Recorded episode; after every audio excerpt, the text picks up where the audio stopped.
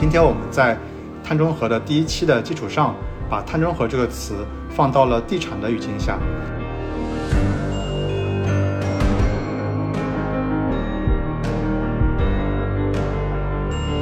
就我印象比较深的是有有一分它是比较限制你的 material 的一个范围，就比如说是我如果这个材这个材料我是可以在中国环就是中国境内我可以拿到的话，我就可以拿这一分。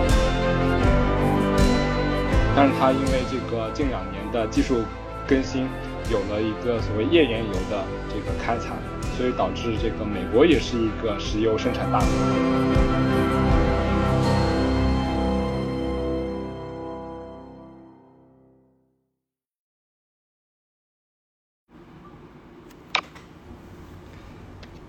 Hello， 各位听众，大家好，欢迎收听不只是市民，作为公众号一览众山小。可持续城市与交通的播客节目，我们与大家分享城市可持续发展的前沿资讯与话题，聊一聊城市，聊一聊城市里生活的你和我。二零二零年前后呢，我们国家提出了在二零三零年之前实现碳减排，在二零六零年之前实现碳中和这个重大决策。一时之间呢，碳中和这个词带着新能源、绿色金融等等这些相关领域，都成为了行业的热点话题。今天我们在碳中和的第一期的基础上，把碳中和这个词放到了地产的语境下，和大家分享和探讨以绿色建筑为基础的地产的行动，尤其是绿色建筑它现在推广到了什么样的阶段，它的一个标准是什么，以及有没有一些比较典型的有知名度的实践案例。那我先来介绍一下我自己，我是本期的主持人博洋。那我自己是在城市规划设计行业做了六年的时间，在业内比较熟悉的呃外资企业，呃，主要是在这个香港和上海的这个经历。那近两年呢，其实我在这个也是业内比较熟悉的房地产咨询企业，然后在这个工作中呢，也会涉及到很多的碳中和这类的话题和业务。那今天呢，我希望就是抛砖引玉，然后呢，和两位嘉宾一起来聊聊碳中和目标下的这种地产的一个行动。那我们今天呃邀请到两位嘉宾，也是我们一览众山小的两位这个小伙伴，然后呢都在这个这个大的一个行业圈子里边。那我们先请思琪来介绍一下自己吧。嗯 ，Hello， 各位听众，大家好，我是思琪，呃，我是来自房地产开发行业的，然后现在是在一家香港的发展商从事项目管理岗位的职责。那现在呢，因为我自己日常工作除了按一般建造规律建造的项目之外呢，会越来越多的去接触一些绿色建筑啊、健康建筑啊，这些越来越向碳中和这个核心价值观靠拢的这样子的一个概念。然后所以这一期我会从自己在香港地产开发行业的基层工作者工作者这样的一个角度，然后分享一下对绿色建筑的一些有趣的感受和观点。谢谢。OK， 所以我们思琪他是有比较多的这个香港的经验和了解，如果这个大家对于这块比较感兴趣的话，可以这个仔细的听一下。那我们再请奕晨来这个介绍一下自己吧。Hello， 大家好，我是奕晨，我在纽约留学后就在美国一家老牌规划事务所从事城市设计规划和地产开发咨询的工作。啊，最近回国也感受到了国内对于绿色和双碳这一块的热度十分高涨。那关于绿色建筑，我们知道绿色这个词在西方国家比我们早几十年就已经开始了，并且已经发展了多年，融入到他们的生活中，所以对于我们也有很多值得借鉴的地方。那今天我就会从一个在美国生活工作多年的这个城市设计师的角度去观察这些呃绿色建筑的发展，并会呃适当拓展到我接触过的地产的上下游的产业链。谢谢大家。OK， 所以大家就知道我们今天两位嘉宾他们的背景了。呃，奕晨这边呢，他呃算是在另外一个这个区域，呃，美国那片他们的一个这个一些比较走在前面做法，正好也可以给到另外一个角度的一个这个启发。呃，大概是这样的一个这样的一个呃内容。那我们今天主要是想去聊三个话题啊、呃，第一个话题其实就是。呃，想来聊一下绿色建筑现在走到了一个什么样的一个阶段？因为其实呢，呃，这个词在我们做城市规划的这个呃这个就业人士的这种感觉来说，是提了好多年了啊、呃，可能十多年前就有这个词儿。那呃，也有一些这个地产开发商，他们是把这个作为他们的一个产品的一个卖点，或者说甚至是一个企业战略。呃，他们用这种绿色科技做，比如说差异化的住宅楼盘。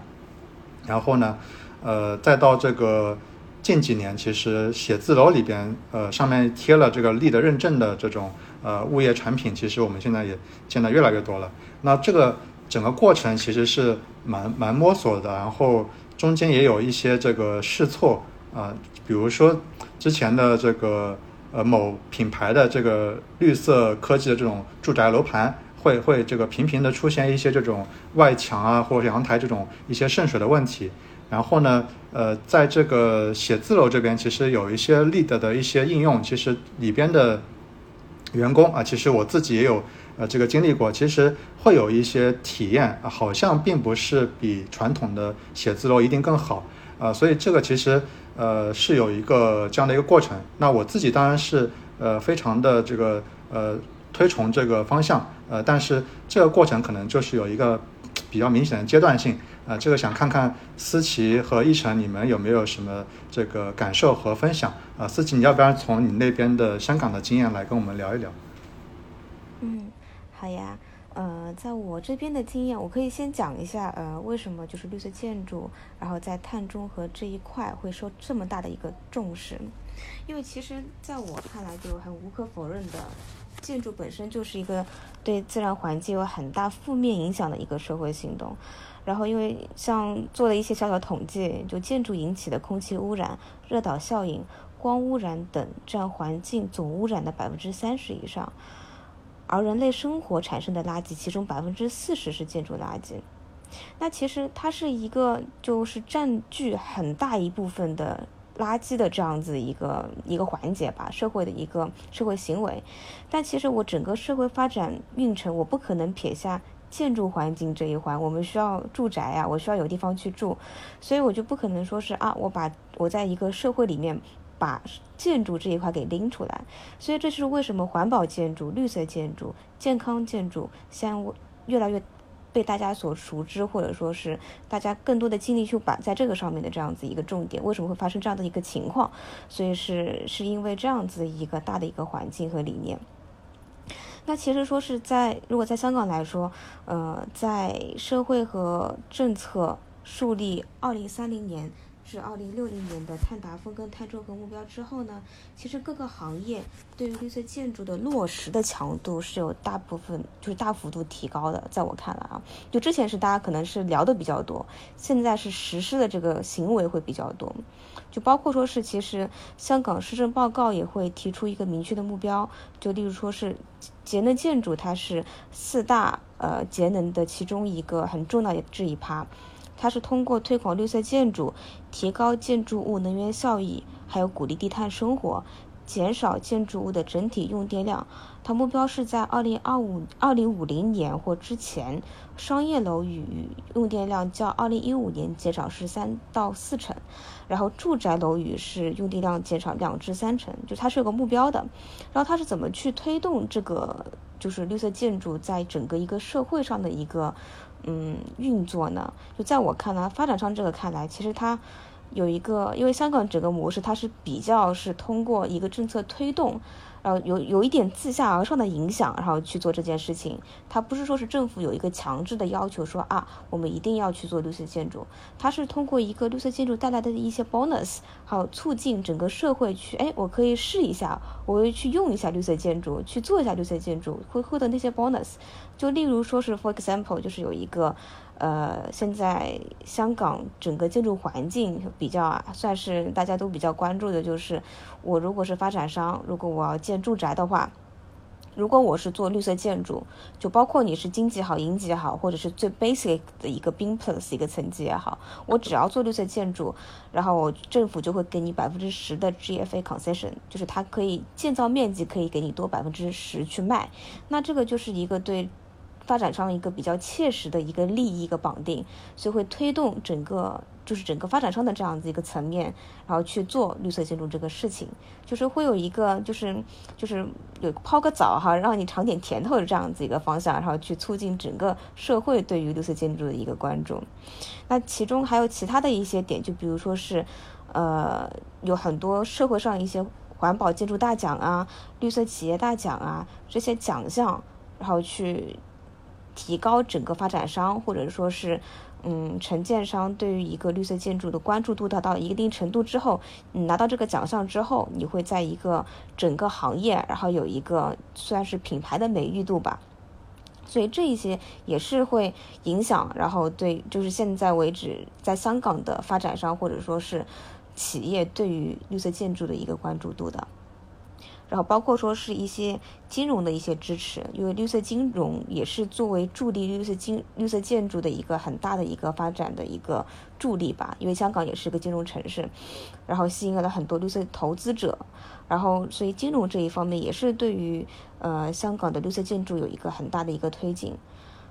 所以这说这几个方面来看的话，所以就包括是包括说金融也好，或者说是基层的一些 technical 的一个层面来好，包括我整一个社会对于绿色建筑的一个反应也好，所以各个方向其实是一个比较努力去推动绿色建筑的一个比较良性发展的一个阶段，就是在我这个方面来看。 OK，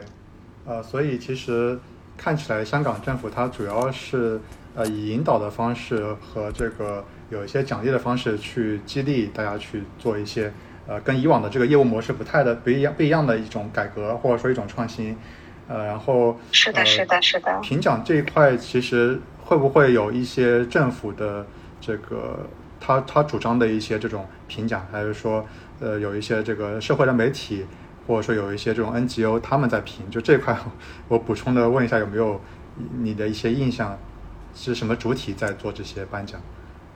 嗯，政府也有，就是基本上是政府它会就是民间组织和政府它会有一个合作，就比如说是市重建局它会有这样子一个奖项，那它可能会联合 C I C， 就是呃呃就是就是它本地的比较注重环保建筑的一些比较大的一些 organization N G O， 然后再联合比如说是呃在香港比较重视环保建筑的一些 developer， 就大家一起然后去搞这个奖。所以就变成说是啊每个行业的人大家都在关注这个奖项的时候，然后大家都在争取这个奖项的时候，就是不仅说是一趴，不仅说是政府单向的，而是政府加上民间组织大家共同的共同的然后去有一个算是 common sense 吧，一起去搞出这样子一个奖项。所以就是这个奖项出来的话也会被大家各方去所认可，然后就是在香港来说，就是不仅说是一个一个一个 party 的一个责任，是大家一起的一个责任，就是从我这方面来看的话是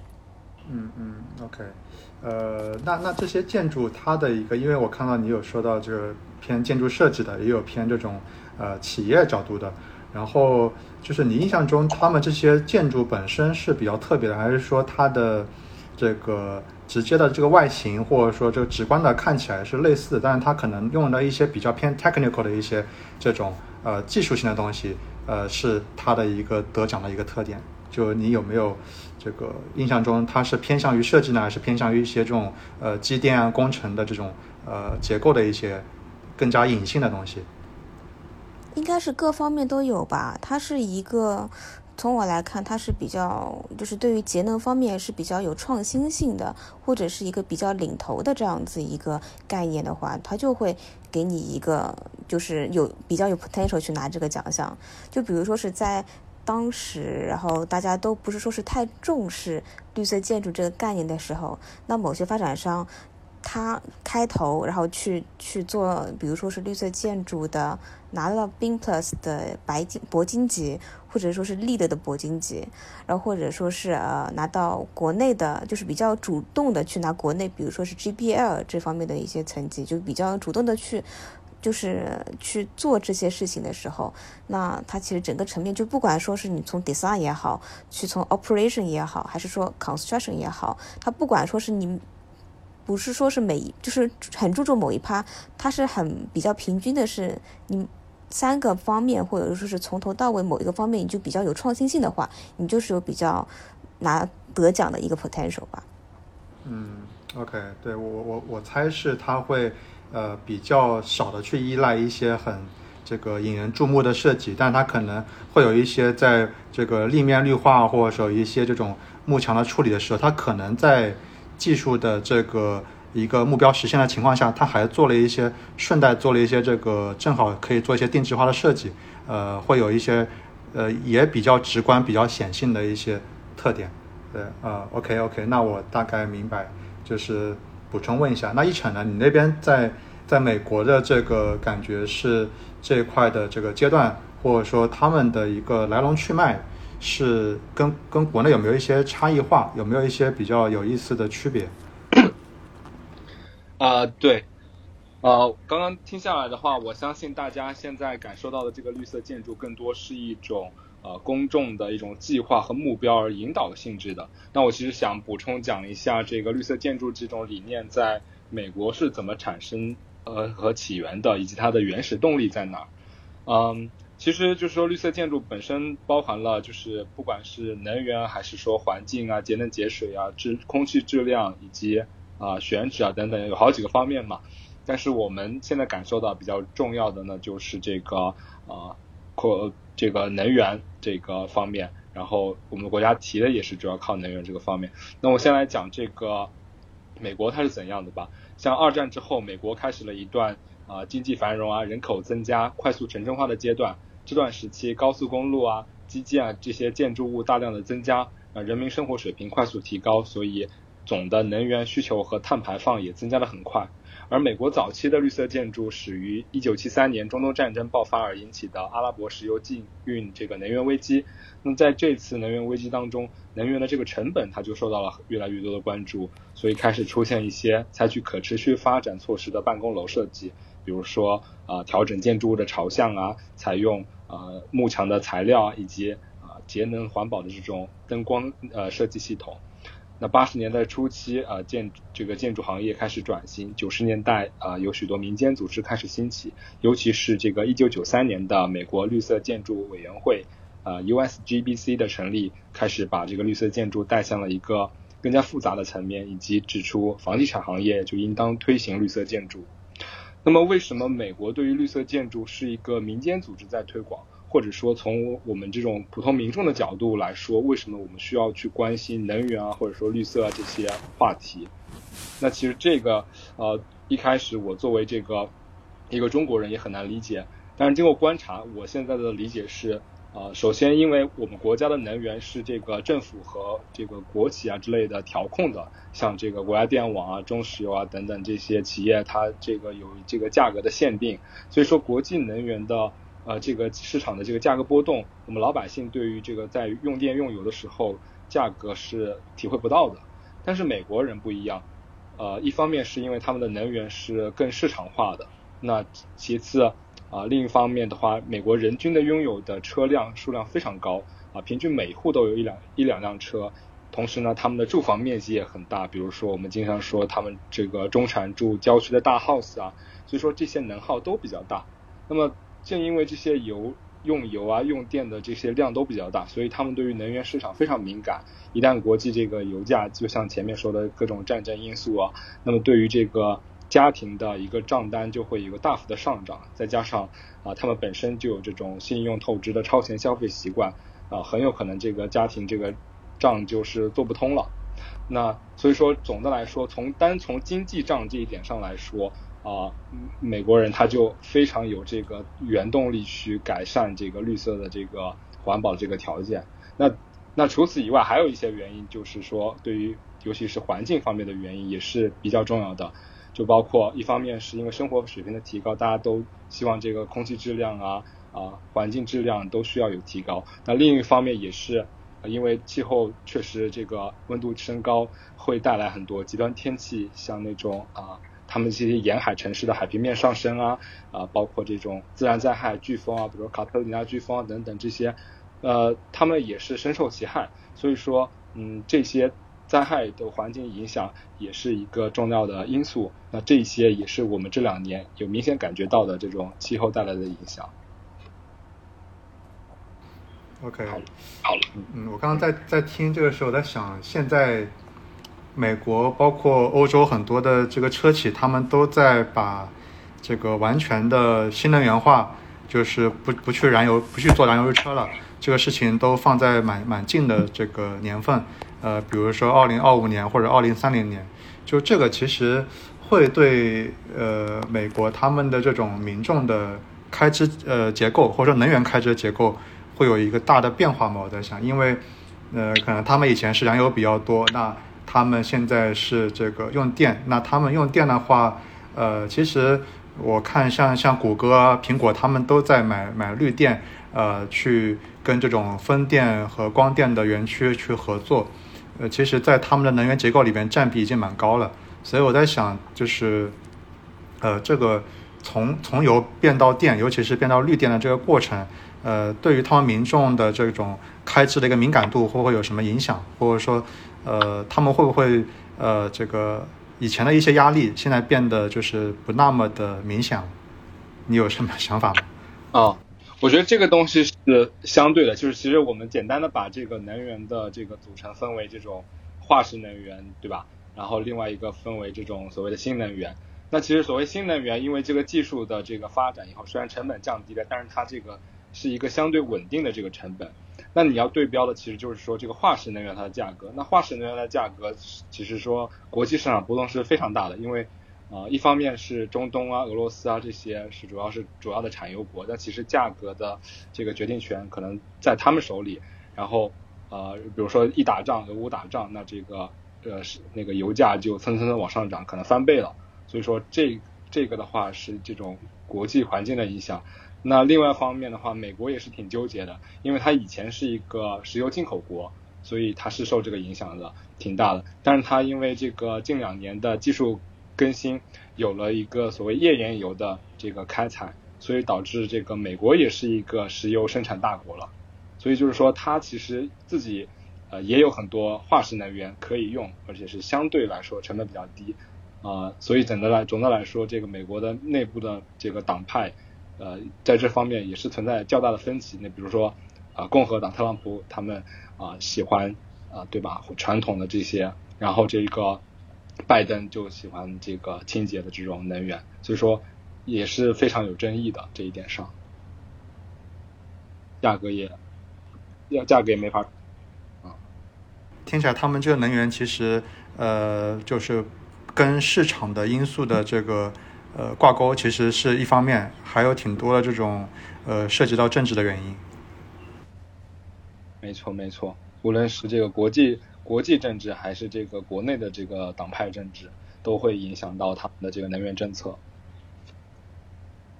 OK， 那那听下来的话，一晨这边的分享就是说，呃，美国他们的这个早期可能是跟这个能源危机可能倒逼了他们就去。更加的珍惜这种能源，然后呃减少这方面的一个开支，然后后来呢，其实呃长期的一个这个这个脉络，呃或者说动因，其实是来自于普通民众的他们自己的一个呃日常开支里边的能源开支，呃这个用电的，然后美国他们也嗯基本上都喜欢开车，那这个其实是他们跟呃中国的一个比较大的区别。那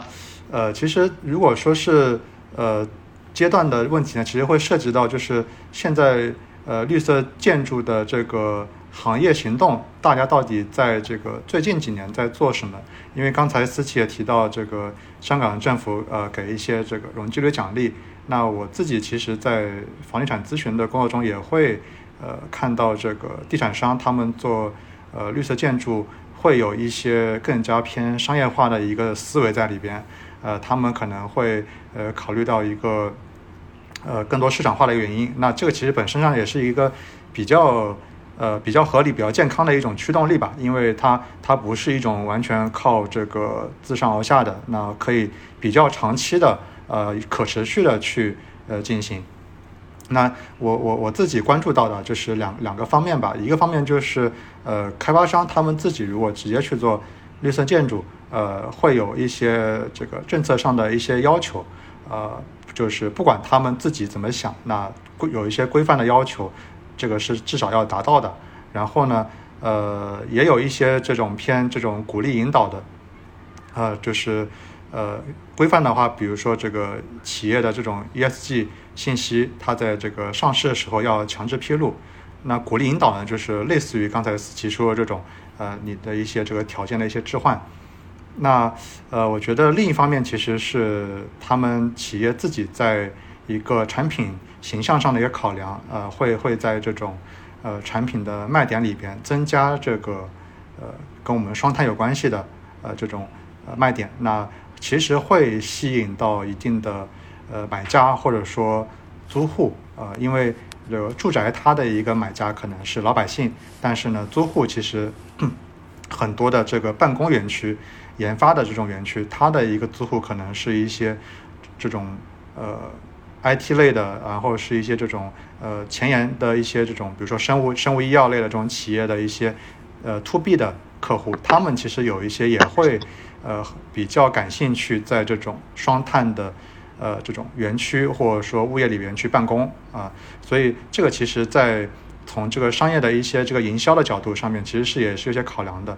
呃，我觉得这个可能思琪那边会比较有了解啊。你那边在香港的这个那边的这个他们的一些做法是怎么样？能不能跟我们讲一讲？嗯，我大概呃先理解一下你的问题，就是其实如果说是在我呃香港这边的呃一个绿色建筑建造的一个过程，就生命周期的这个方面来看的话，它其实是从一个呃一栋建筑或一个社区选址或规划开始，就已经开始有绿色建筑的这样子一个理念在里面了。然后再到后面它的设计，到到它的施工程序，就是怎么去安排施工，到落成后的运营还有保养，以及建筑物的一些翻新跟拆卸，它其实是每一个点它都有一个具体的一些位置，可以让绿色建筑或者是碳的这样子的一个点去渗入进来的。所以说是，如果说是具体一些行为呢，就比如说是，呃，现在香港还是挺施行那些 smart building 的。就是那些智慧建筑啊，这一些的，就结合说是当时比较，因为我我们 COVID 十九 就是呃那个疫情的这样子的影响之下，所以呢，现在香港就是很多就是会会施行那种无接触的这样子一个嗯生活模式，就比如说是 office 或者是住宅，你只要一进到住宅。通过拍拍，因为之前来说，香港它其实还挺施行一栋建筑楼，然后给你发一张卡啊，这个是我 A 建筑的一个住户的专用卡。但是它现在呢，把这个点就是跟你的八达通，就是跟香港的一些它的一个它的交通卡吧，这样子一个概念联系在一起。就你去进了 office 之后，或者是进那个呃住宅之后，你就拍你的交通卡，然后它就可以自动可以说是。给你登记你的楼层，就就是说你进了那个 lift 之后呢，你就应该是进那个 lift 大门，然后你拍了你的卡之后，你就可以无法就是不用技术任何东西，到了你自己的楼楼层，然后知知道哈你的你的知道了你的就是那个位置在哪里，就是你的整个从下而上就是整个流程你是不需要去做任何的，它就是它是比较推行无接触的一个这样子一个一个概念。然后呢，这从中呢，它其实是省了很多，就比如说是我不需要再去发一张卡，或者说一些建筑这方面，它其实是省了很多能，就是很就是省了很多节能这一块，以及很多物理的这样子一个接触的这一块，就通过这一方面其实是达到了一个整体一个效果。又比如说是它其实我们的一些住宅还有还有一些 office 的一些 building， 它是比较选呃比较节能节水的这样子一些洁具的，这些它其实是都有通过 I S O 要求，就是cover到我们 BEAM Plus 它的一个要求，所以它会有规定说哪一些你节水节到 百分之三十 百分之五十 它可以拿到不同的分，然后发展商是通过这些分，我到底是拿到金级的一个牌，还是银级这个牌，还是铂金级这个牌，去看到底我是选怎样子一个节水的一个用具。当然它有一个最 basic 的一个要求，但是呢它它节水这一块它是通过比如说洁具这一块，然后去做到一个节水的一个一个要求的。然后再比如说是你如果说是在一个材料的选取上面来看的话，就是如果是按照 BEAM Plus 就是绿色建筑这样子得分要求的话，我对于就我印象比较深的是有有一分它是比较限制你的 material 的一个范围，就比如说是我如果这个材这个材料我是可以在中国环就是中国境内我可以拿到的话，我就可以拿这一分，但如果我是要是通过比如说是德国引进，或者说是再到很远的一些国家引进，那中间它其实是要通过比如说海运啊航运啊空运啊这一些的去有一些额外的一些 carbon footprint 才能达到这个东西拿到你的一个地盘的一个效果的话，它就会失去这一分，就是材料这一方面它会有这样子的一些得分的这样子一些一些点。然后呢，在一个最开始的一个选选址的那个时候，它的一个点就是你如果说是呃周围就是比如说是有一些重建项目，就是你是拆卸然后再重建的话，你利用了百分之多少的原本的这个建筑的材料的话，它也有一些分的一些就是加成，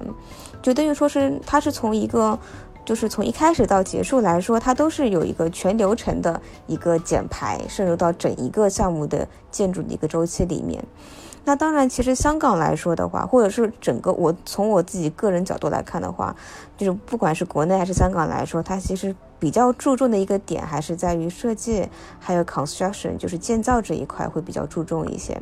但其实说是在后期一些 operation 就是运营这一方面，一个建筑如果是长期运营的话，其实就就如果运营的好的话，它其实是节能减排的效用其实也是会更进一步的。但只不过我们现在就目前来说这一块还没有说是特别特别做得特别特别好吧，我自己觉得就包括说是 LEED 或者是 BEAM Plus， 大家都会比较去拿新建建筑的这个牌照，而不会去特意去拿 operation 的这个牌照。所以说是如果是在于运营还有 maintenance 这一块的话，还是有一段路需要去走的。 OK， 听下来就是让我又想到那个之前碳中和的那个排放的比例里边，其实建筑它自己就占 百分之二十， 然后它的这种上下游的相关的行业又又加起来又占到 百分之五十， 就是就像你说的，它可能就是它比如说它的上游产业链，它的做墙体材料的，它做这个机电设备的、空调的，呃，它这个你刚刚说到做这种第三方服务的，比如说物流的，都是它的那个上下游产业。然后它可能这个造完之后，它后端的一些这种运营的人甚至使用的人都是这个链条里边的，所以它其实是的，确实它能，它如如果说开发商想在这个呃绿色建筑这个维度上去做一些事情的话，它的落脚点真的挺多的。然后可能呃，确实，对，光做光做一个环节，其实在整个我感觉在整个排放量上，其实呃区别不会很大啊、呃，可能真的要是。要去多做几个环节，至少才会有一个比较明显的效果。所以绿色建筑它是会比较强调一个整体性，它是强调一个就是全生命周期的一个发展，就是从一开始的管理过程到你的你你开始的场地选择，到节水节能节材，然后因地制宜，然后室内环境这些的，它是其实一圈的这样子对你产生的一个评级。就包括说它评级的一个概念也是，我不是说是我一个就是我刚刚说的那五个就是五个分区吧，它拿到一个满分我就可以拿到给你一个证，不是这样子的。它是要至少每个就是五个五个 se, 五个 session， 然后它每一个 session 拿到百分之可能五十分六十分以上，然后它因为它每一个 grade 它有它自己的一个条件嘛，就是它有每一个，它是对你每一个 session 它都是有要求的，你到每一个 session 都是拿到它的要求之后，你才可以拿到最后的这个就是这个 grade。 所以说是就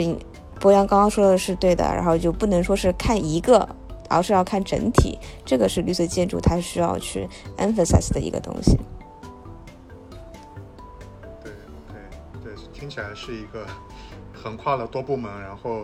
这个地产内部的可能是这个管理层这种才才可以去整合好这种事情。就是这么听下来，突然觉得以前的这么多LEED的办公楼什么的，其实应该是那些背后的地产商已经花了一些力气去去去去做了这个事情，然后才能达到这种效果。就应该背后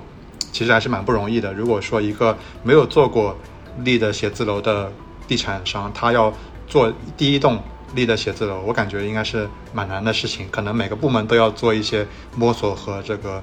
呃一些额外的代价研究。是的是的，因为毕竟发展商就是从他的一个 nature 来看，他其实是以赚钱为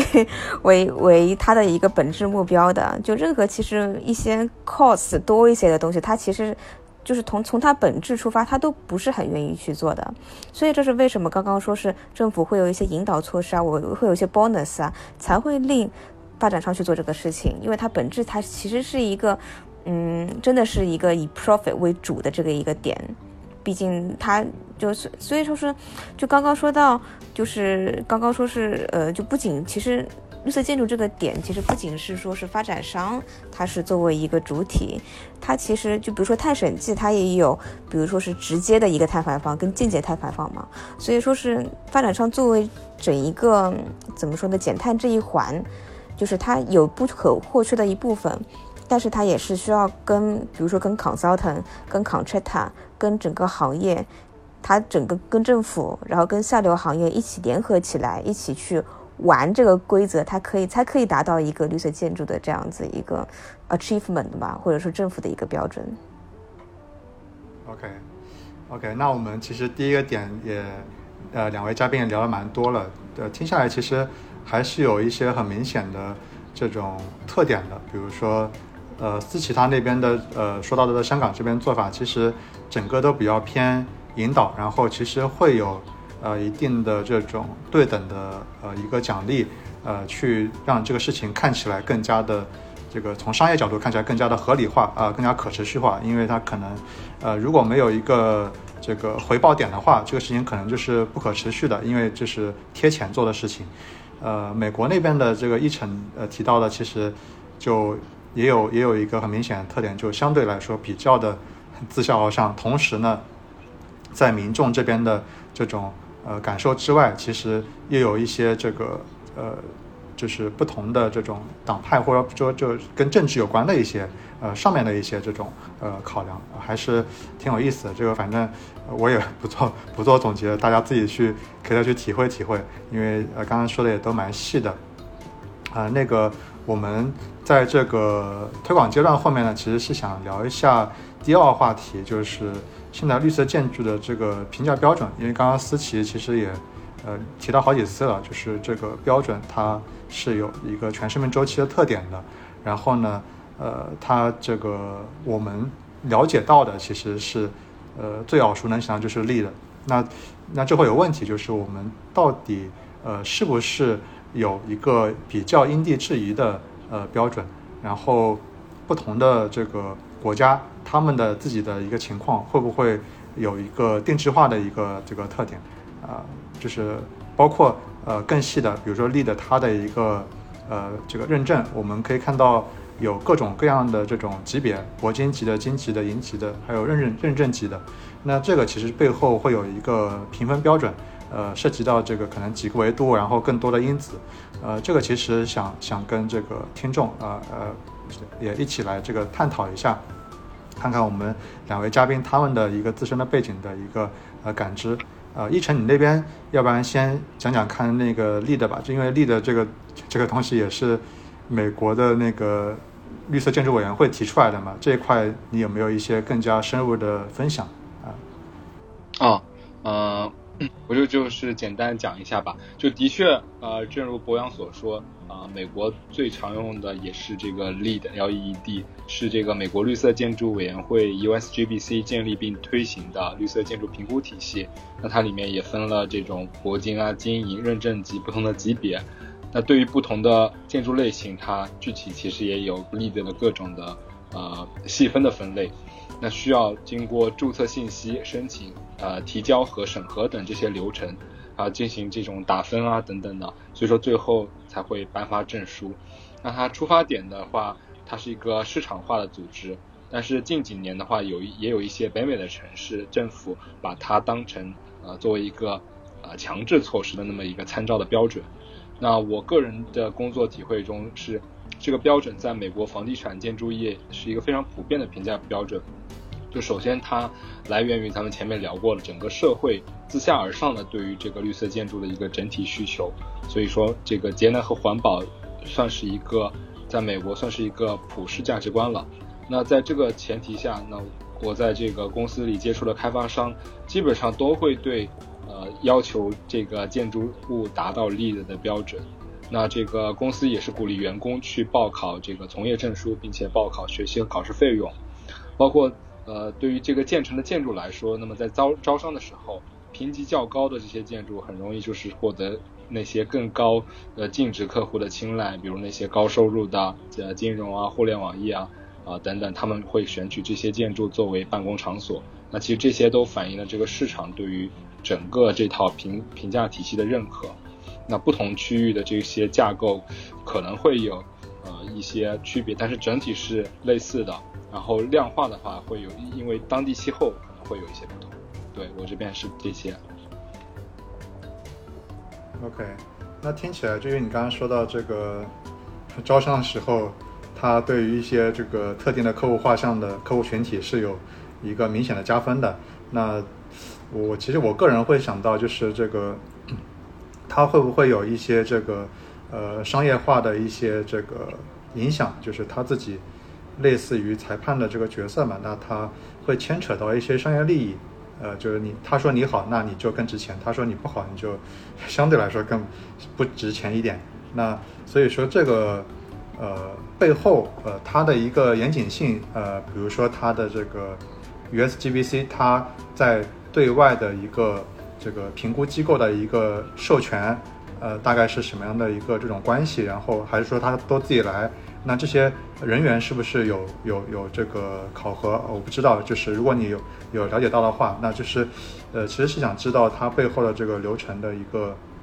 是有完全公正的第三方的这种啊、呃、一个呃认一个这个保障的，还是说怎么样？这块你有有没有一些了解？它这个它这个东西，因为它受众很广嘛，然后相当于也是接受了这个市场的监督。所以它的这些呃标准都是比较固定的，呃，但是总的来说还是一些比较定性的标准，就是说我需要呃这样这样那样，少部分是有定量的，所以它是有一定的弹性空间的。但我相信，因为它的受众够广，接受全社会的监督，所以总的来说它是一个相对公正的这个评估体系吧。但是不可否认的是，它作为一个裁判的角色嘛，它肯定是呃也是一个，因为它是一个民民间组织。不是一个公共公共组织，它肯定是也会有一些利益的，包括就是说，我们这个L E E D的从业人员的报报名费、考试费啊，都是要交的，那它就是可以从中盈利嘛，它也不是说就是天使。然后包括建筑的认证啊，这些也是要，就是说你登记注册的时候也是要交的。那么呃，除此以外的话，就是它会相当于就是说给你推荐这些标准，那么会涉及到下游的这种材料的这种安全性啊、保障性啊，其实是对市场是会有一个选择性和导向性的。对。Okay. 呃，那它这个东西有有有有这个迭代或者说有这个修正嘛？就是它有没有一些呃这个途径让行业内的从业人士或者企业他们可以进行一些反馈，然后把他们这个标准，不管是它的时效性还是它的一个这个普适性，呃，有一个优化，它它有过这种行为吗？在你的印象中？嗯、呃，它大部分是那种叫做呃，对于建筑设计和建造阶段的这个评估，然后只有。某些少部分是对于这个运营阶段，它是相当于是一个持续的过程。对，嗯，那那他他在一开始这个拿到这个牌子之后，他比如说过了两三年，他的这个运营方可能是呃这个跑了，或者说他的这个呃因为一些财务的原因，他把一些应该有投入的这个维护成本给舍弃了，那他的这个牌照会受影响吗？你的牌照？这个我这边没有太多详细的信息，不知道思琪有没有。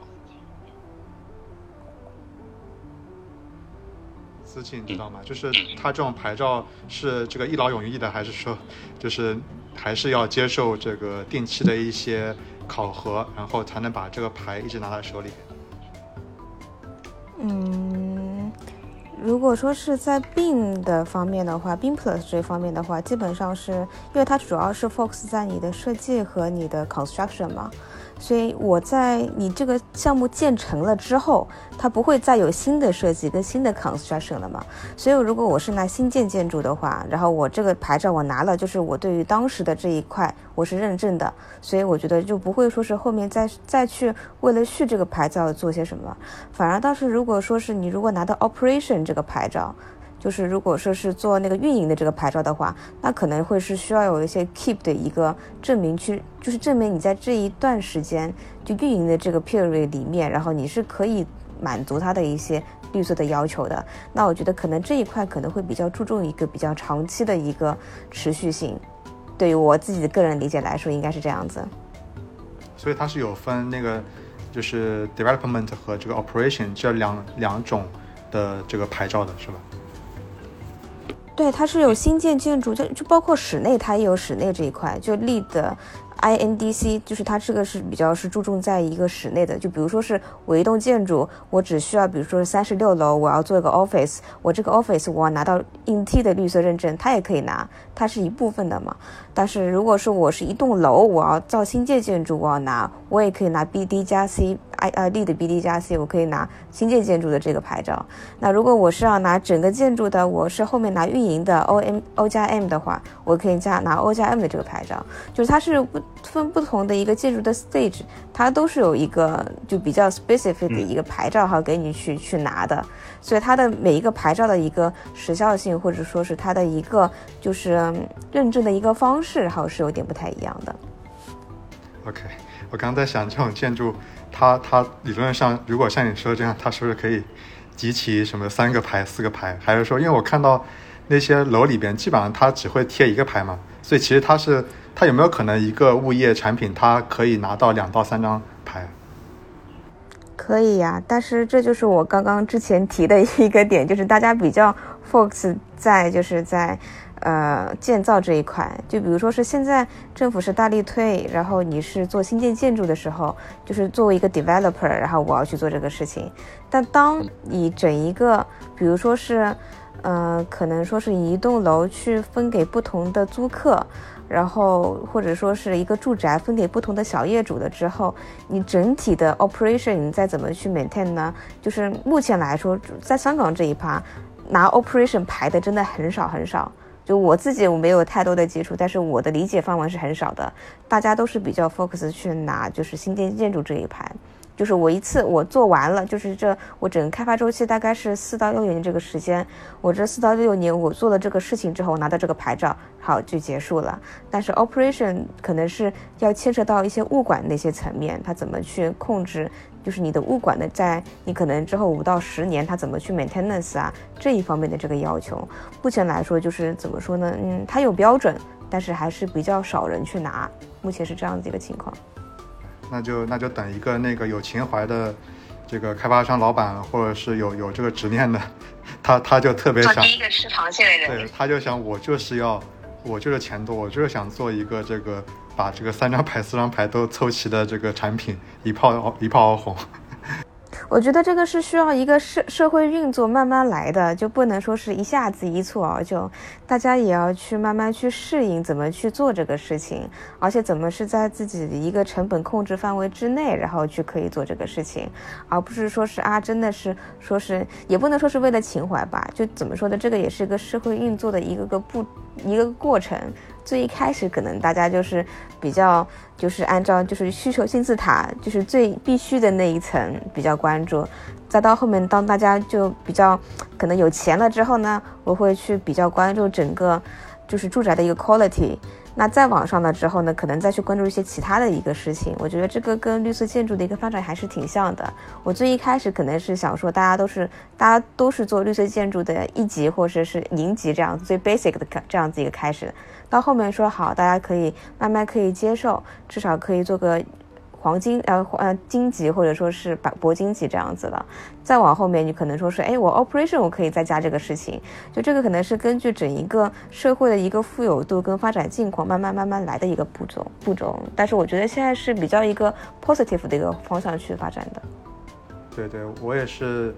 呃，跟你类似的想法，我觉得它呃，如果真的细究的话，我觉得就是阶段性。就比方说我刚刚说，假如真的有一个很情有很有情怀的老板，那他可能他就是在这个市场环境下，他其实他有光有钱是不够的嘛，他要去招人，比如说他要做做运营，他要招一些运营团队的人，他至少比如说有三五年的经验，那他可能找不到这样的人，然后他的技术可能也没到那个阶段，他的设备采购的设备可能也没有到那个阶段，所以这可能是一个整个市场环境的阶段性，就像你说的，它的一个这个步骤有没有到那种呃一个可以支撑它来做这个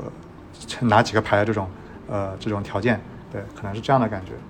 呃 OK， 那呃绿色建筑的那个标准这块，思琪你那边有没有什么香港那边的这个分享，或者说刚才一晨说的这个LEED，你有没有一些呃其他点的展开？嗯，其实我觉得就是每个国家，就刚刚其实一晨已经，我觉得讲的挺完美了，讲LEED的这一块。然后，但我自己我就觉得，其实每个国家或地区吧，它现在其实还是都在 develop 自己的一套绿色建筑标准，因为它每个区域、每个国家之间的气候啊、环境啊、人文啊、建筑标准其实都是不一样的，所以其实很难用一套标准然后去套用所有的场景。那当然其实LEED我觉得应该是就比较领先的，算是第一套比较成熟的比较完善的一个体系。那其实说是，但因为因地制宜这个点非常的重要，所以就是才会有比如说是香港它有它的 BEAM Plus， 然后内地它有 G B L， 还有德国它有 D G N B， 然后然后就是不同的国家它有自己的一套标准。所以我觉得就是从我这个方面来看的话，就是就我觉得其实对于未来的一个绿色建筑来说，就是自己的，就比如说香港它会按照自己的一个气候然后去深化自己那套标准，然后别的国家也会，然后就是是按照这个方向然后再去前进前进的。就是他们这些地区的这些标准，呃，在这个评评价的一个发布机构，还有他们的一个呃核心的取向上面，呃，关注点上面，是不是跟这个LEED的还是蛮接近的？这个你你有什么你自己的印象吗？就是我这边其实怎么说呢，就是它的一个整体框架。我觉得其实是一样的，就是很相像，就包括说是从它从开始到结束，从它的一个整就是全流程的这样子一个绿色建筑管理，就是从规划设计啊到维修运作，整个一个框架，以及它的一个就包括说是它的着力点在于，比如说节能节水节材、创新、因地制宜，然后还有室内环境质量这一块，其实它的整个框架是一样的，但只不过说是，如果是落到一些比较 detail 一些层面上面来说的话，就比如说是，呃，就香港它不会有集中供暖这样子的一些 facility 出现，但是可能国内或者是国外它有这样子一个情况出现，就相当于这一些的一个对于因为气候引致的整个社会对于建筑的一些需求是不一样的，然后导致说是它最后一些得分点它会有一些差异之外，它其实整个整体框架，我觉得它是其实是有相似点的。明白了，那那他们的应用场景呢？就比方说，呃，就比如说香港，你刚刚说这个 BEAM Plus， 但是香港其实很多物业它也是认认认LEED的嘛。那我就想，是不是他们，比如说我我有一些这个开发主体，或者说有一些这个要去申报一些什么奖，或者是申报一些这个审批的时候。呃，我会走LEED的，那我另外一些场景我会走这个BEAM Plus， 是不是有这个应用场景的区别？嗯，就我自己的概念来看的话，其实香港所有的建筑其实都是要走BEAM Plus 这一块，但是你如果要去，比如说是做一些地标，然后做一些比如说我想要享誉国内外这样子一些大项目的话，它就会同步去拿LEED的，或者去拿一些国内的一些 G B L， 因为他想拿国内的奖，他会去拿国内的 G B L。 然后呢他他因为他自己可以拿到，至少因为他可以保证自己拿了 BEAM Plus 的铂金级，那我相信其实是拿LEED的拿 G B L 都不是说是太难的一个点，因为他们都有相似的一个地方，就不是说是我要再去重新做一些东西 for BEAM Plus 呃 for LEED， 就这一块还是挺少的，就是可能会花小小的力气，但是他们因为有互通的地方，所以拿奖的话，我觉得它是其实是有一些互通性的。明白。嗯、呃，那刚才反正标准这一块我们也也聊了一些这个比较重要的点了，然后这个其实这个会涉及到一个呃话题，就是如果说像刚才这个思琪也说到了，他的这个开发商他可能在呃本地的这个标准下，他这个呃作为这个指引做了做了这个建筑的一些这个达标，那他可能同时也比较容易获得LEED的建筑认证，然后获得一些这个可能国际的一些认可吧。那其实这些东西其实背后都是一个开发商他在就做到绿色建筑这个事情之后的一个呃一个目的。呃，其实我自己在之前看到过这个一些一些数据吧，就是比如说以上海的写字楼为例，那绿色甲级的这种写字楼，它在这个相同的地段，然后呢，呃，相同的这种呃品质的一个呃这个水准，那但是它的这个绿色呃建筑的性质会让它跟周边的这个租金或者说售价有一个呃增值，大概百分之八到十这样的一个水平啊，这是上海的一个呃数据啊，所以就是呃如果说开发商他们呃再去这个调动很多这个资源去去做好一个建筑的绿色建筑认证，他们背后有没有一些这个直接的回报？呃，这一块，呃，简单聊一下吧。就是思琪那边有没有什么想法？就是因为你刚刚其实已经有说到香港他们的一些这个做法，但是，呃，他们做法背后，他们这个图什么？他们的一些这个回报点，你有没有一些分分享或者补充吧？就如果回报点的话，就是 summary 来看的话，就第一个就是我们刚刚讲的 G F A concession， 就是很直接的一个 bonus 这样子一个回报。然后还有一个就是说是它的一个真的是品牌美誉度。然后你如果是做 BEAM Plus， 然后做 LEED 的那些拿到最高奖项的话，你就是如果说是对于一个项目或者是公司的一个宣传性，其实也就不一样了。但是呢，就就主要其实是从这两趴，然后是作为一个发展商或者是香港一个社会，它是主要其实是挺看重这两趴带来的一个 value added 的。然后呢，但是就是因为毕竟说是在 developer 一个角度来看，就刚刚也提到过，它是很注重 profit 这样子一个点，所以它其实是做任何的一些前期的 value added 的话，它都需要有一个深思熟虑的一个过程，而且需要一个很庞大的一个资金支撑，它才敢去做。虽然说是很多一些研究报告哈都会说说啊，我如果做绿色建筑的话，我 operation 阶段我可以省多少多少电，省多少多少电费，然后可以就是有怎样的一个整体的一个能源效益。虽然说是有这样子一个数据 supporting， 但是因为整一个建筑开发的时候，我最一开始我就是我的我的 cost 是最一开始的时候是投入的。我可能等不到整一个比如说是六到七年我才会有一个就是有一个 profit 的一个回报，我的 revenue 它是需要一个很长的时间段去实现的嘛。所以说是对于一些小的中小型香港中小型发展商来讲的话，它其实是很难有这样子一个条件去做这个事情。就不是说是他不想做，他确实说是我没有钱去做这个，或者说我一开始就是除非政府鼓励，我自己不会去说是去自发的去做这个事情。就又回到刚刚那个需求金字塔，就是他现在还是在 living， 就是我还在生存的这个阶段，我不会像像去想那个 top 最 top 上去做 environmental 这样子一个阶段去想这些事情。所以他目前是这样子，但是呢，但是整一个绿色建筑developer 它是作为一个是占据一个很大的一个资金庞大的这样子一个一个 occupation 在这里的，所以说是其实周围的大家其实整个社会也在想办法说是怎样去从各种角度然后去 motivate 然后发展上去发展上去做这个事情。那当然 G F A concession 是其中一个点啦，那可能是包括说是之后我可能是政府会要求说啊，我可能是整个区域整个区域的绿色建筑我要去比如说我最 basic basic 达到银级或达到金级，我才可以有更多的一个 G F A concession， 像这一块就是这一点慢慢慢慢去推动这个事情去做达成。那除除此之外，我目前是嗯，暂时就主要是这两块其实是比较作为一个发展商比较需求的这个点，然后去做一个去做就是去引诱驴的那个那个苹果就是从这两块去构成的。 OK， 对，其实对我也觉得它这个涉及到企业自己的呃量级，它如果是真的比较大型或者超大型企业，它可能有有这个资金的一个承受能力，然后它可能也有这种一个风险的一个这个接受度，它会愿意花一些这个比如说几个亿或十几个亿投资去做一个可能短期内没有回报的事情。呃，中小企业可能它就本身就呃在这个市场化回报的这个前景不明朗的时候，呃，它就也没有能力去承担这样的成本和风险。呃，但我感觉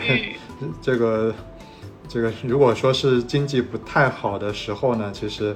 呃可能很多的这种呃开发商的一些这个行为会会从激进偏变到保守。那那我感觉会对这种绿色建筑的一些更往后的一个探索和实践会有一个减缓的过减缓的一个作用吧，因为就像你说的，他们可能现在更加注重温饱，就是在这种寒寒气传递的时候，他不太愿意说再去做一些成本高、风险高的这种前瞻性的事情了，大家就是把。其实其实不仅是绿色建筑，其实各个行业都是这样子，就包括说是就是碳这个行业也是，因为绿色就怎么说呢，它是作为一个就是真的是就大家需要多花时间去了解，然后这样子的一个方向，然后才是可以有这个心去投入到这个点上面，不然的话就是自己的生存，就比如说你的资金链都很危机了，我就不会说是再额外的再去有这个心力再去做绿色这一块的这个事情。所以香港其实很多也是，就是你可以看到大家都是一些外企会比较去注重这一块。那为什么呢？就可能说是例如就 for example 就是丹麦为什么这么重视就是绿色建筑啊，然后碳啊这一块的嘛，因为他之前一九五几年的时候有一次能源危机，他会意识到我如果我自己的 resources 能源 resources 依靠别人的话，我是有我是在处在一个非常非常危险的一个位置，就是刚刚呃一晨提到过的，是一个政治都非常非常危险的一个位置。所以他会全民为什么会去在意这个事情，他是整个就是因为他的文化、他的背景、他的政治立场、他的各种方面导致说是他整一个人的这个 awareness 他会去关心这个点。那当然是每个地方的他的文化是不一样的嘛，包括香港他有他自己考虑一个点，他的金融是他的一个主打，就包括说是他的包括内地包括美国，他有不同的一个地方他都有自己需要去重视的就这个 point 这样子的。所以说是确实就是嗯、呃，绿色或者是绿色建筑这个点它是需要有一个趁着这个顺势而为的风，它才可以就是是做大做强这样子的。是的，就是我稍微补充一下，因为一会儿一晨还要讲，就是这个呃这个这个进度来说，其实本身短期内会会对这个碳中和会对这个一些呃企业会有一定的这个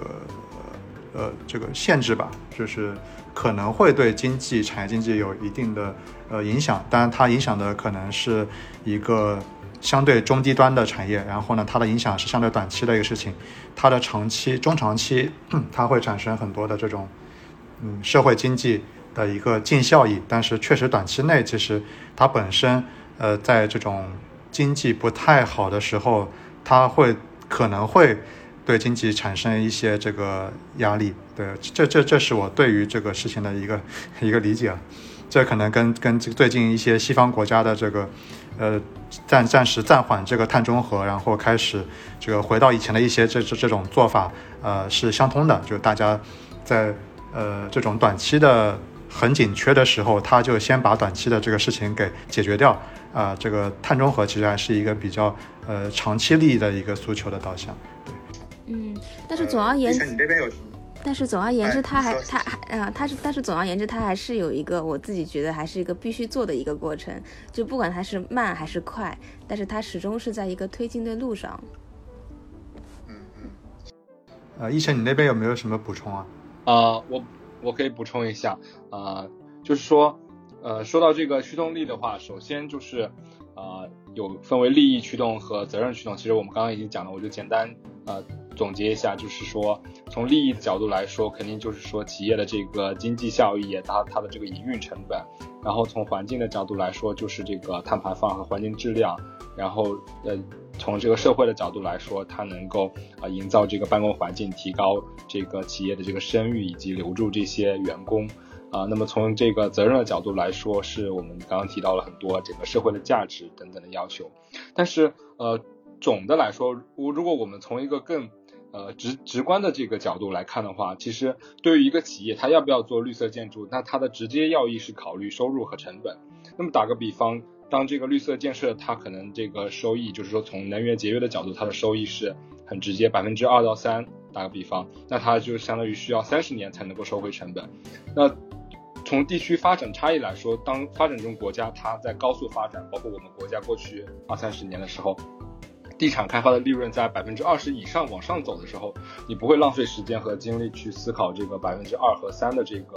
呃节约的成本。但是当这个市场稳定下来，恰恰是从现在开始往后的时候，你的这个地产开发的利润率可能只有 百分之五到十， 那这个东西大家降本增效下面，你这个绿色建设从利益的角度来说就已经是逐渐成为很大一块了，更别提就是说在你又有什么政策各种的补贴。所以就是说当这个技术增长，整个经济放缓啊、呃，成本相当于降低了，但是这个整个收益啊、呃，其他你的机会成本也降低了，那绿色就成为了一个呃比较视野聚焦的一个选择，来加入到我们的这个呃餐桌上，相当于是说。那么回到呃作为对比来说，那欧美开发商为什么又能够做绿色建筑？那区别于香港和内地，刚刚思琪提到就是说啊，第一，支持这个螃蟹的需要庞大的本金做支持啊，包括说对于未来的收益是无法估量的。那其实嗯这两点啊，对于欧美就是成熟的开发商来说都不是问题，因为为什么它地产金融起步较早，然后各种测算都非常成熟，它就是算出来这些本金是啊、呃，这样能够收得回来的，能赚得回来。那同时，它这个收益，呃，也是因为它做了有这些案例了。比如说，它周期一百年下来，那它这个已经有了那么个好几轮的这个案例的积累了。所以说，它自己已经成为了自己的这个素材案例库，可以给自己提供社会经济各种效益的这么一个正反馈。他自己知道这个事情能成，他能够继续这么做。对，所以这个是我的理解。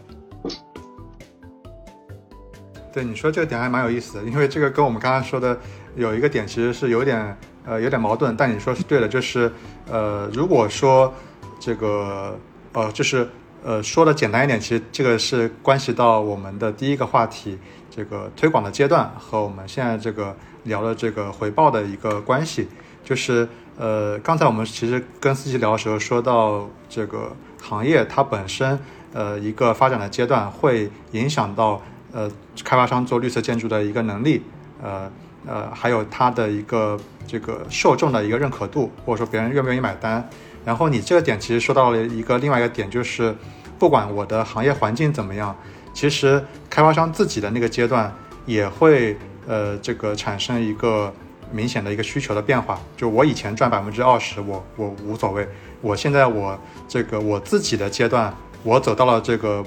白银时代，或者说什么时代，那我自己的这个阶段，我自己呃主观上会很开始在意，或者很在意这个百分之二到三的这个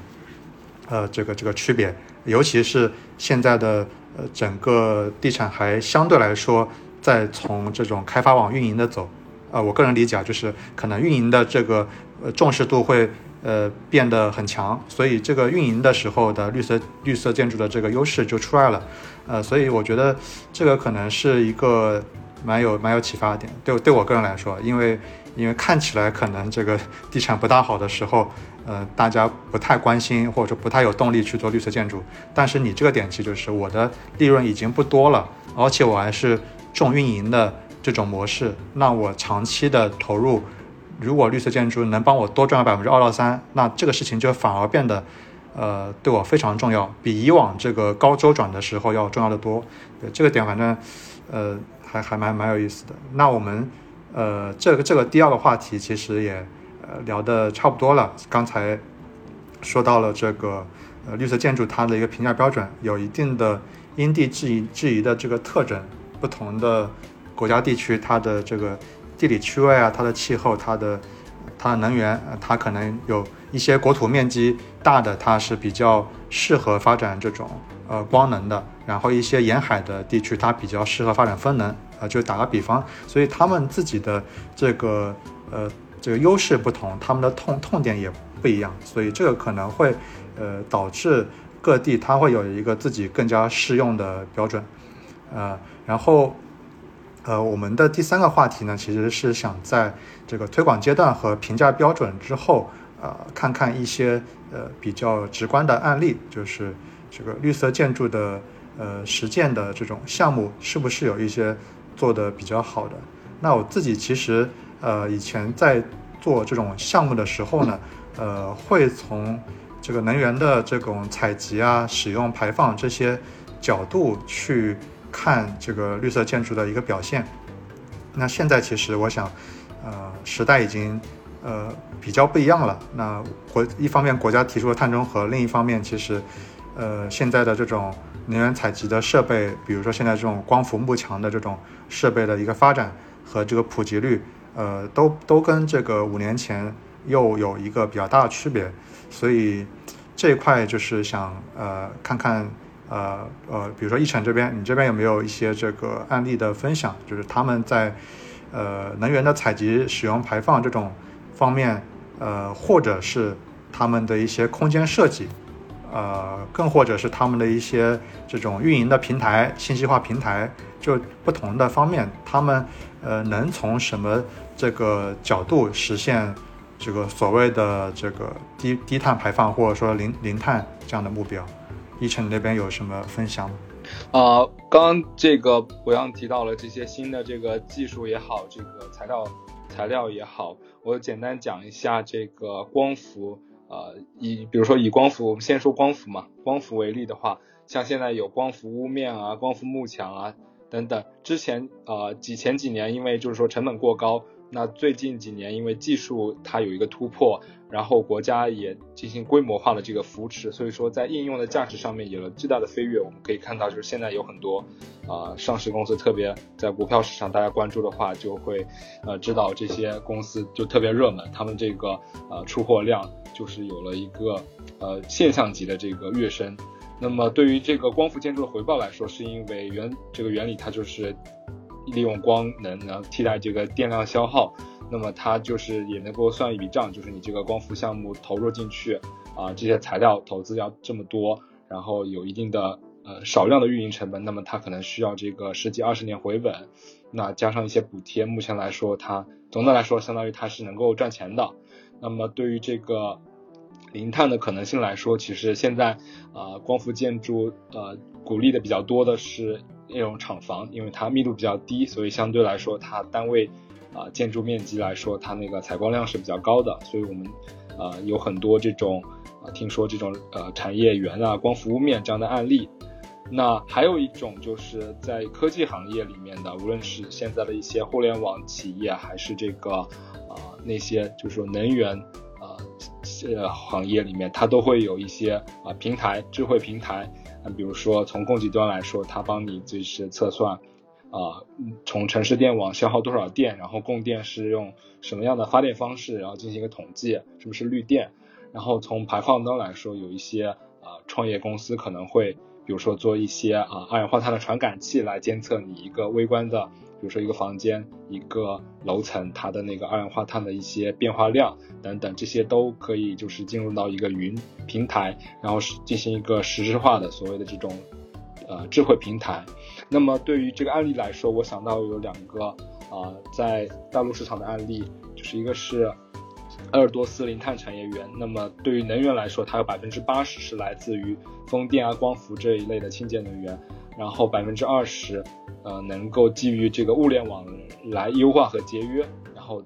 之后呢跟电网能够连通，进行这个多的可以卖了，少的再取啊。这个整个园区也是这个生产制造新能源产业的，所以这个从这个产业端也是啊、呃、比较符合这个零碳的，那么这个是它的一个特点。另外一个案例是这个重庆的这个 A I City， 那它首先是采用了啊、呃、被动式设计。呃，被动式设计就是从这个建筑的这个结构啊规划层面来说，以及啊、呃、这个采光，它能够就是说当你这个建筑设计在那里的时候，它就比别的建筑能够有更低的能耗。那其次第二点是它的那个能源上也是因为比较靠光伏能够实现这种能源的自给自足。然后第三一点就是刚刚提到这种使用智慧大脑系统啊、智能感应啊、这照明啊等等各个节点都能够进行节能管理，并且能够精确的实行这种可视化的监管来辅助决策。所以这些是我了解到的案例。嗯嗯 ，OK。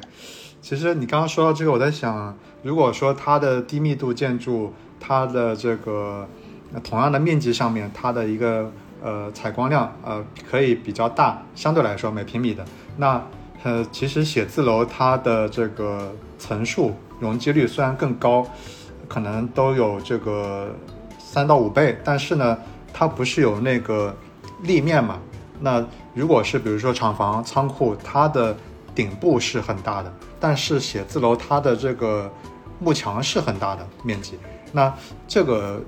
能不能说这个零碳的实现，可能第一批实现的这种载体类型是厂房或者仓库啊？就我觉得写字楼是不是也有一些它自己的优势，或者说容积率高的这种、嗯、呃物业产品，它是不是能在其他的方面找到这个弥补的优势啊？啊我懂我懂你的意思，就是说啊、呃，这个区别在于它这个立面上面，就是幕墙上面，其实是会不会有？那其实答案是不不太行啊、呃。首先就是说，这个你光伏屋面是那个。那个硅啊等等这些发发光板，它那个效率是非常高的，就是叫说在屋面上，而且它是相当于是你要不透光嘛。但是对于幕墙来说，你幕墙本身是需要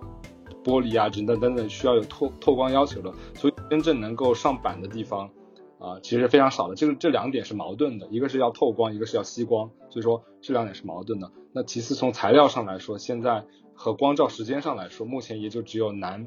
呃，南立面会比较呃高的效率的利用，像呃北立面就基本上啊、呃、不考虑了，然后可能东西还会有一点，所以说这个从这个光照角度来说又会有影响，就是两个层面嘛，嗯。所以有一些建筑它是这种超高层，它有中间有一个这种呃类似于分栋那种，它会做一个呃分能的这个供供给的设备，但是其实这个我我我印象中它的供供电量不大，就是是不是这个高层的超高层的建筑它在分能上有一定的优势，但是在整体上其实还是比不上这种厂房的一个光伏的一个发电量。嗯，我个人理解，这种越密的建筑它肯定就是呃单位单位土地面积上面这个能源消耗呃更多，然后节约的能力更少，因为这个逻辑本身呃跟节能是相悖的嘛，因为你本身就是一个集约的。但是高密度建筑或者超高层有一个什么好处呢？就是从更大的角度来说，因为你人都是约化在这个地方运作的，你的交通方面的其实能耗是降低的，你不会就是说从一个地方啊、呃、要跑老远到另外一个地方，水平上的移动其实是减少的，所以说这个角度来说，标上其实是能够省电的。这种高强度开发的建筑的话，啊，就是就是大家坐公交就是尽量挤在一起嘛，然后这个单位面积的这个公交的一个工具，它的这个承载的这个乘客量，或者说它是那种大批量的一个公共交通，所以它的在交通上就是，呃，可能也也是可以套用单位面积这种，呃，角度，它是要节能很多，对吧？就是看你怎么角度，从就是说你从空间单位空间角度来说，肯定是厂房，因为厂房的人少，消耗量少。但是如果你从呃人均的用电量来说，肯定是这种集约化，对吧？这种高高密度集约化，那你能够更加 share 你的这些公共的一些用电啊等等啊。OK， 思思琪，你那边呃分享哪个案例啊？这边就简单分享一下，就是香港有一个就零碳天地这样子一个小案例，然后它算是一个在城市中心的低碳小公园这样子一个方式。它神奇的地方为什么印象很深呢？因为就基本上是我们就是学环境这一方面的都会去参观一下这个建筑，因为它是第一呢，它是香港的首座零碳建筑，它的意义我觉得是，就当时大家都在讨论哎呀什么是零碳啊，怎么去实现零碳的时候呢，它是真的是建出来一个零碳建筑，就是告诉给就是就是广大民众，就是科普性的哈，告诉给你们听这个是可以实现的，然后就还真的是一定意义上还提高了非常多的就是真的环保意识。因为我去参观那个时候，就在这个建筑门口，它就是有两块大屏幕，有时候就是我今天减了多少碳，我电我我今天生成了多少碳，还有这样子的，它是有个切实的一个数据，然后去证明给你看啊，我是做到这个零碳这个点的。然后呢，就它特别的地方是在于，它算是超越了传统意义的零碳这个定定义，因为它建筑是直接连通了当地的电网，然后是现场生产可再生能源，然后抵消每年就是它本身它这个建筑所运营所消耗的一些能源这样子的。然后它如果是有富余的那些能源呢，它这些能源就会输送到公共电网，然后以抵消建筑过程和我当时的建筑材料本身在制造和运输过程当中所产生的一个能源。然后它比较有特点的一个地方是，呃，它是产是产用那些熟厨余用油制炼的一个生物油产生物柴油的方式进行发电的，这个是在香港算是一个比较首次的一个技术。然后是用它的 concept 是转废为能这样子一个一个 concept 的技术，所以它是可以同时解决废料处理和能源生产这两个问题的。因为香港来说，就是它堆填区的方式就是地方也比较也比较小，所以它对于一些废料处理其实也是非常非常关注的一个点。所以但是零碳建筑这个方式它是可以解决香港其实面对的比较大的一个一个是能源生产，一个是废料问题这样子的。然后呢，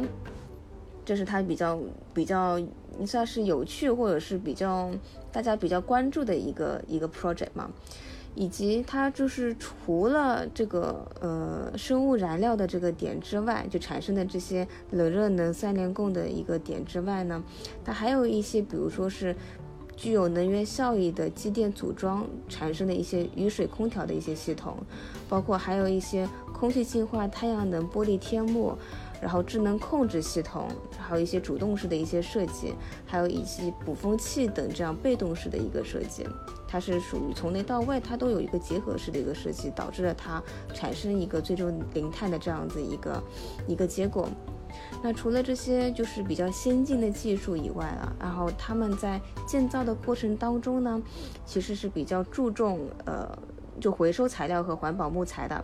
以及施工施工中去挖出那些土壤，还会用于填埋都市的原生林地，以减少废弃物。所以它是从从它建造的本身的一个过程到它运营的一个过程，它是全都是采用一个零碳的这样子 concept 去进行的。所以就是在这里可以分享分享它这样子一个特别的一个地方。然后对于对比一些同类的一些建筑，它的一个就是可以节省的能源是可以节省到百分之二十到百分之二十五这样子一个 percentage 的。然后就是未来的五十年，然后零碳天地是它给是可以减少五千二百五十吨的温室气体排放，然后每年可以产生二十二点五万度的电，可以使得建筑自给自足。这也是对于一个香港未来的一个建筑的一个很好的一个展望。OK， 听下来其实它也是蛮，就是它的手段也蛮多的，它有那个能源的这种，其实我觉得这个点是一个蛮蛮有意思的点，就是如果说刚才一审说到了这个呃厂房类的，它的一个密度偏低的，它有一些自己的做法。那我感觉如果是在这个城市的一些 C B D， 它的一个呃厨余垃圾可能这个这个量可能是呃根据它的这个人口密度呃是成正比的。那这个就给这个高密度的地区的这种呃零碳或低碳的一个模式有了一个至少是一种手段嘛，呃、然后它也有你你刚刚说到这种设计方面的，就是我感觉就是单体建筑可能是建偏建筑设计，然后刚刚一晨说到这种零碳园区，它可能是偏这个整个规划设计，呃，它的这个布局跟日照跟这个分分项的一个角度关系，这这个我感觉是呃呃两个比较在这个园区型的和刚才你说到这种零碳天地这种比较小比较单单单宗地块的这种呃相通的两个点。对，然后呃思琪刚才其实已经说到了那个它的一些好处吧，就是它对社会的一些这个效益，比方比方说呃它对于这个宏观一点说，它对于整个这个当地的市民他们的这种呃这种绿色低碳的一个意识，因为它能直观的看到一些数据，呃，然后呃，一城那边你你你感觉就是产业园区这种类型，它如果做到低碳零碳的话，它对于这个社会的一个作用，或者说就不管是什么类型的吧，就是这种类型的一个呃案例，他们对于社会的一个呃回报价值是什么？有什么想法？嗯，哦，好。我简单就是讲一下是，呃，主要有我觉得从这个社会啊、公共啊，主要有以下这个几个方面吧。首先一个呢，就是说，首先它能够促进这个产业的一个更新升级。你比如说原来用的一些呃材料，那我们现在要用这个更加高效和环保的这种材料，那这就是一个材料性质的一个升级啊。那这会导致呢，我们就是呃当地啊各种因地制宜，然后对当地的这种可再可再生能源的利用，比如说这个西部的风能啊、太阳能呃比较好，然后我们就会有一些那种呃采能基地在那边。然后东部可能对于这个沿海地区，它会有潮汐能啊、波浪能啊这些啊、呃、水能的能源在这里，这所以说这些是促进这些资源的利用。那再一个就是降低整个城市这个基础建设的这个呃投资和管理的成本，就是属于这种直接的经济效益。然后还有一个就是我们用了这些清洁能源啊、呃，它相比于化石能源来说，对于我们整个环境啊、城市污染啊、呃、来说都是会有改善的价值的。对，大致简单来说是这些。嗯 ，OK， 所以其实它对于呃当地的这种产业呃在这个直接的一些企业这种角度，其实它会带动一些企业的这种呃新的一些呃市场机会，然后呃它不只是一个这种社会角度的一个中长期的，它可能在短期内确实会带动一些这种跟双碳直接相关的这种制造业、嗯、呃他们的这个一些产品。对对呃我我我会想到像这个光伏企业，就因为可能你对这块比较了解嘛，就是他们做这种呃两种吧，光伏它就是一种是它是真的去做那种光伏的装备，比如说它要做那个大风扇的叶片，呃这是一种企业。另外另外一种企业，它可能是去做一个应用的，它去做这个呃一个光伏的园区，然后专门去做这个发电。所以就你你你有没有了解到，就是呃，有一些企业它因为这个双碳这个事情这个趋势，呃，直接有一个很明显的业务的一个发展的这种企业，就已经，呃，已经不是这种中长期的这种反反应了，它就短期就已经很明显了。哦，那就是，就是比如说，你看那个宁夏或者青海那些地方，它一下就有很多啊、呃、光伏的那些发电板嘛，那那那些发电板或者说发电。发电园区，那这些园区的订单哪来的？就是这些，呃，光伏企业、制造业的那个订单来的嘛，这就是太阳能板嘛，说白了就是，那他们这个出货量就有一个大量的这个提升，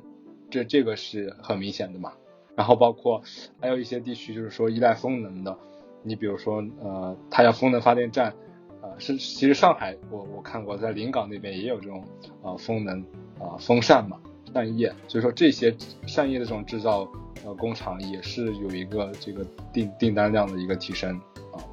产业像产业的一个生产的规模扩大，嗯嗯嗯嗯 ，OK， 所以其实我们虽然今天的站位或者说角度是地产上，但其实在这个地产背后的产业这一块，呃，产业发展上，他们自己其实呃也也会因为这个趋势有一个。呃，很明显的一个业务的一个一个影响啊，或者说有一些这个好的一些带动。OK， 那我们反正呃，其实三个主要的话题都都聊了不少了，从那个一开始的推广阶段，到那个评价标准，然后再到一些呃实践的案例。有这个园区型的，也有这种单体的。那呃后面其实想就是看看一些这个、呃、最最最新的一些这种话题吧，就是大家再发散的聊一聊。呃，可能有一些听众也会关心，呃，比方说现在这个西方他们的一些国家，呃，比较公开的在进行一些呃碳中和计划的一个暂缓啊、呃，来来开动一些这种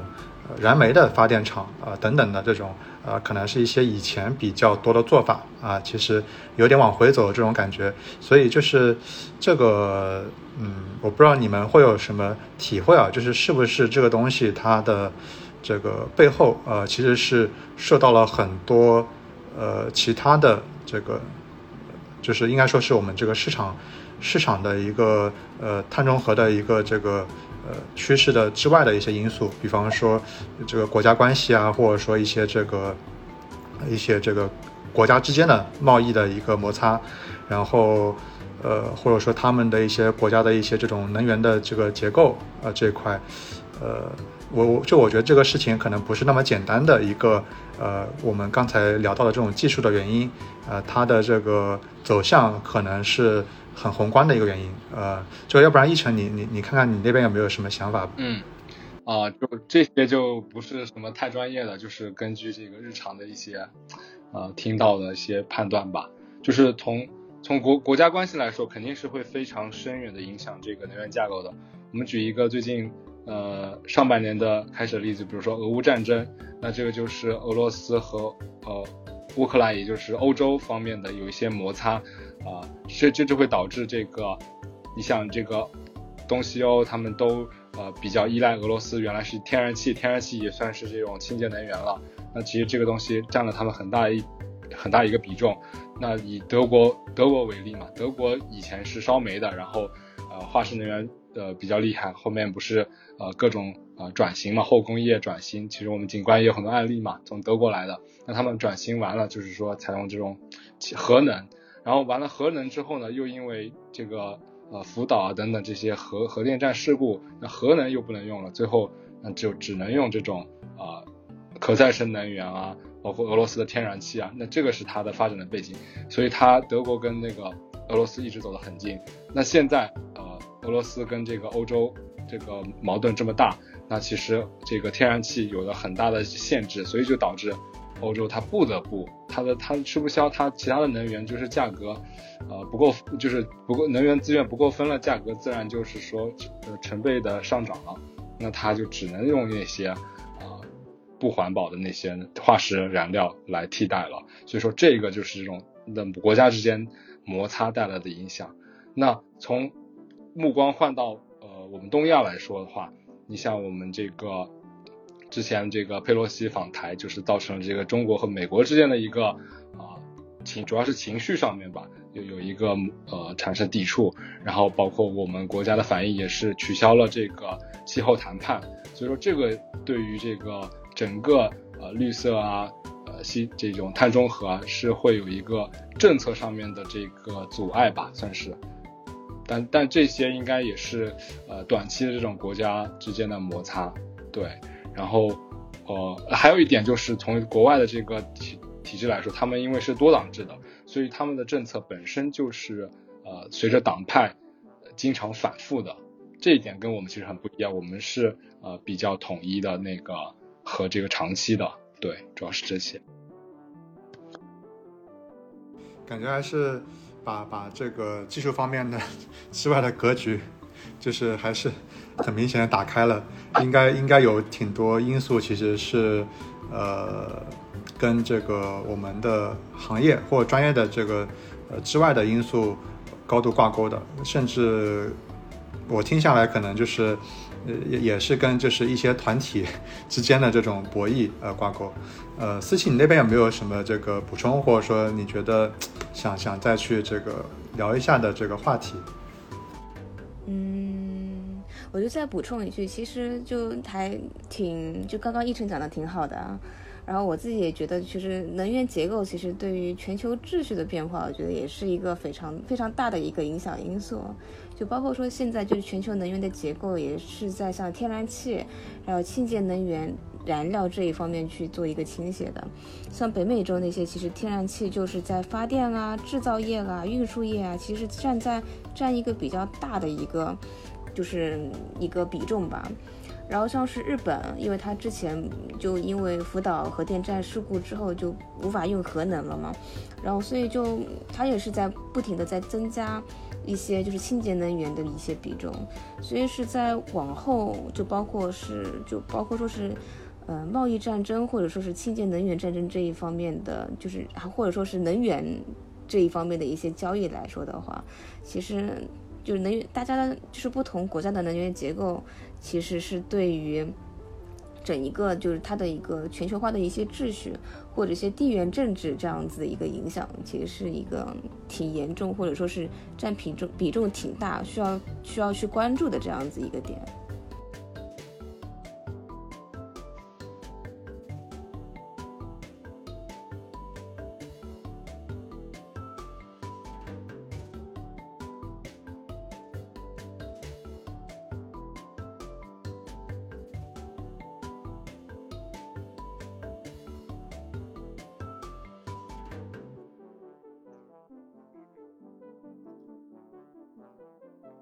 那个，其实我自己这边想，呃，这个跟你们简单聊一下吧，就是碳币、碳交易这个这个事情，因为我总觉得这个事情呢，它是这个呃变成了一种这个可交易嘛。那我自己这个今天掏出来这个呃十个积分去做某一个事情，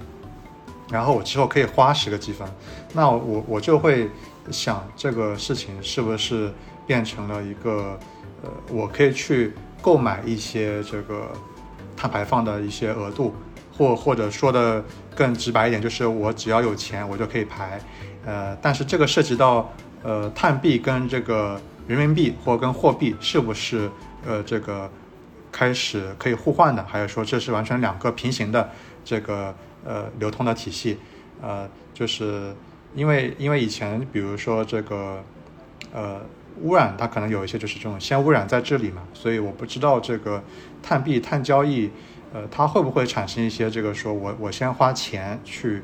去排，然后我之后再去花钱去种树，就是虽然可能这么说有点有点激进啊，但我觉得呃这个角度我不知道你们有什么想法，会不会有一些这个滋生出一些这种变相的这种市场的一些这个做法？一晨你那边有什么想法吗？就我觉得吧，就是现在这个这个所谓的这个市场，我觉得在呃国内因为起步比较晚，然后规规范啊比较还不完善，审核这个东西也比较严格和谨慎，以及它的那个交易的频次还很低，所以说这个还很难有一个嗯成熟的做法。但我的理解话，这个东西本质上有两个方向，一个就是说类似于地产一样的东西，就像土地一样，它是一个就比较长周期的，然后一个比较大体量的一个买卖，然后频次比较低啊、呃，这个是一个，所以它有很多这个需要考量的因素。另外一个角度就是说，它可以作为类似于一个股票或者是一个呃债券啊衍生品的这个市场，那它这个东西就是一个公开市场，然后交易比较高，那么交易高了之后，它的价格就会越来越清晰明朗，会减少这个套利空间，最后这个价格是一个啊，所谓公允的价格，但这个对于这个市场的构建的要求又非常的高，啊，嗯 ，OK OK，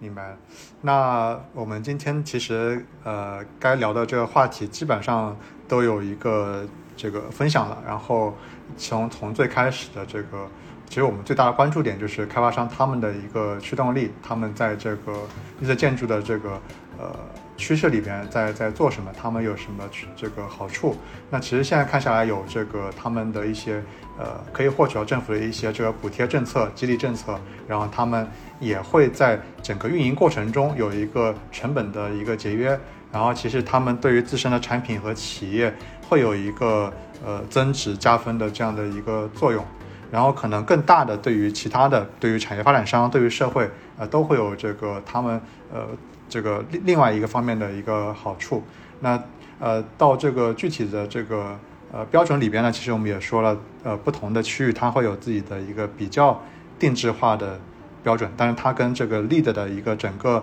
关注点呃其实是相对比较相通的